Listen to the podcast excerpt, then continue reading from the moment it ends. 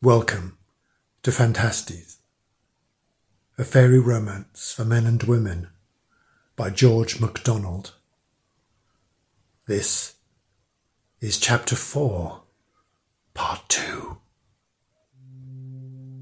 Great drops of rain began to patter on the leaves.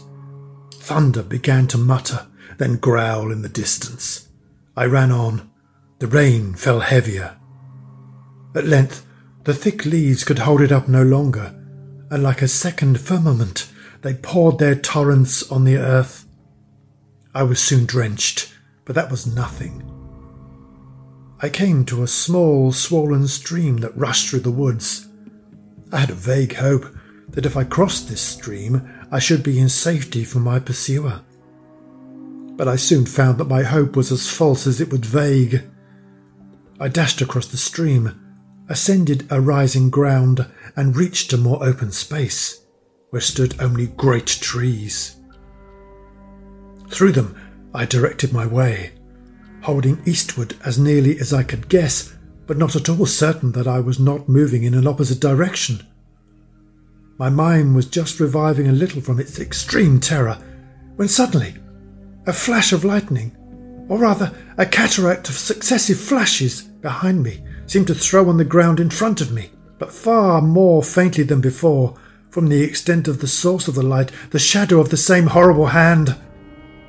I sprang forward, stung to yet wilder speed, but had not run many steps before my foot slipped, and vainly attempting to recover myself, I fell at the foot of one of the large trees. Half stunned, I yet raised myself, and almost involuntarily looked back. All I saw was the hand within three feet of my face. But at the same moment, I felt two large, soft arms thrown around me from behind, and a voice, like a woman's, said, Do not fear the goblin. He dares not hurt you now.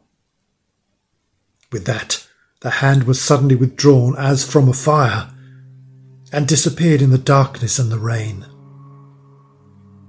Overcome with a mingling of terror and joy, I lay for some time almost insensible. The first thing I remember is the sound of a voice above me, full and low, and strangely reminding me of the sound of a gentle wind amidst the leaves of a great tree.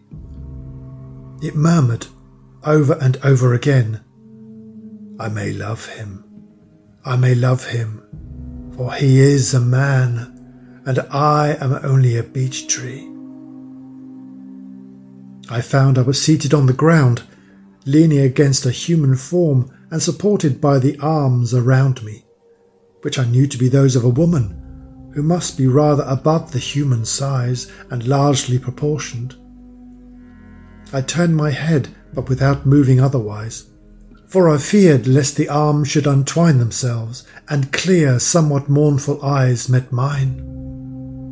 At least, that is how they impressed me but I could see very little of colour or outline as we sat in the dark and rainy shadow of the tree. The face seemed very lovely and solemn from its stillness, with the aspect of one who is quite content but waiting for something. I saw my conjecture from her arms was correct. She was above the human scale throughout, but not greatly. Why do you call yourself a beech tree? I said. Because I am one, she replied in the same low, musical, murmuring voice. You are a woman, I returned. Do you think so? Am I very like a woman then? You are a very beautiful woman. Is it possible you should not know it? I am very glad you think so. I fancy I feel like a woman sometimes. I do so tonight, and always when the rain drips from my hair. For there is an old prophecy in our woods that one day we shall all be men and women like you. Do you know anything about it in your region? Shall I be very happy when I am a woman? I fear not, for it is always in nights like these that I feel like one but I long to be a woman for all that. I had let her talk on, for her voice was like a solution of all musical sounds. I now told her that I could hardly say whether women were happy or not. I knew one who had not been happy, and for my part, I had often longed for fairyland as she now longed for the world of men. But then, neither of us had lived long, and perhaps people grew happier as they grew older, only I doubted it. I could not help sighing. She felt the sigh, for her arms were still round me. She asked me how old I was. Twenty one, said I. Why, you baby, said she, and kissed me with the sweetest kiss of winds and odours. There was a cool faithfulness in the kiss that revived my heart wonderfully.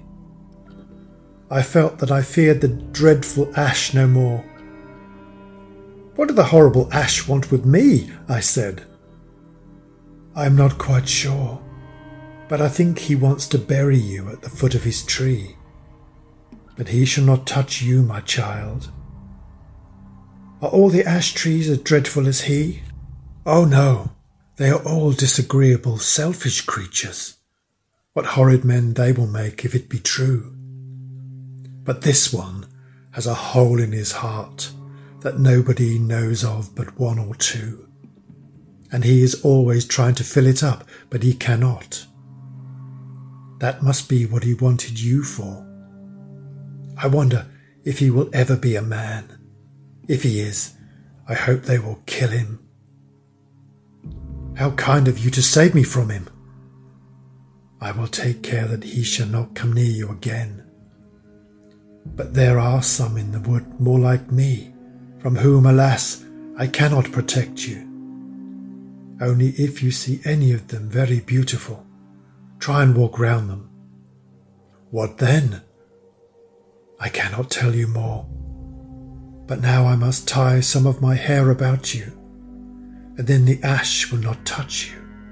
Here, cut some off. You men have strange cutting things about you. She shook her long hair loose over me, never moving her arms.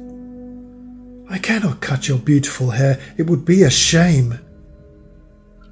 Not cut my hair. It will have grown long enough before any is wanted again in this wild forest. Perhaps it may never be of any use again. Not till I am a woman. And she sighed. As gently as I could, I cut with a knife a long tress of flowing dark hair, she hanging her beautiful head over me. When I had finished, she shuddered and breathed deep, as one does when an acute pain, steadfastly endured without sign of suffering, is at length relaxed. She then took the hair and tied it round me, singing a strange, sweet song which I could not understand, but left me in a feeling like this. I saw thee ne'er before, I see thee nevermore. But love and help and pain, beautiful one, have made thee mine till all my years are done. I cannot put more of it into words. She closed her arms about me again and went on singing. The rain in the leaves and a light wind that had arisen kept her song company. I was wrapped in a trance of still delight. It told me of the secret of the woods and the flowers and the birds. At one time, I felt as if I was wandering in childhood through sunny spring forests over carpets of primroses, anemones, and little white starry things. I had almost said creatures, and finding new wonderful flowers at every turn. At another, I lay half dreaming in the hot summer noon, with a book of old tales beside me, beneath a great beech, or in autumn grew sad because I trod on the leaves that had sheltered me, and received their last blessing in the sweet odours of decay, or in a winter's evening, frozen still, looked up as I went home to a warm fireside through the netted boughs and twigs to the cold snowy moon with her opal zone round her. At last I had fallen asleep, for I know nothing more that passed till I found myself lying under a superb beech tree in the clear light of the morning, just before sunrise. Around me was a girdle of fresh beech leaves. Alas, I brought nothing with me out of fairyland but memories, memories! The great boughs of the beech tree hung drooping around me. At my head rose its smooth stem, with its great sweeps of curving surface that swelled like undeveloped limbs. The leaves and branches above kept on the song which had sung me asleep. Only now, to my mind, it sounded like a farewell and a speedwell. I sat a long time, unwilling to go, but my unfinished story urged me on. I must act and wander. With the sun well risen, I rose and put my arms as far as they would reach around the beech tree and kissed it and said goodbye. A trembling went through the leaves. A few of the last drops of the night's rain fell off from them at my feet, and as I walked slowly away, I seemed to hear in a whisper once more the words, I may love him, I may love him, for he is a man, and I am only a beech tree. Thank you. That was the end of the second part of chapter four of Phantastes, a fairy romance for men and women by George MacDonald. This has been Kevin Green reading for the Hot Cocoa Club. Join me again for chapter five. Thank you. Goodbye.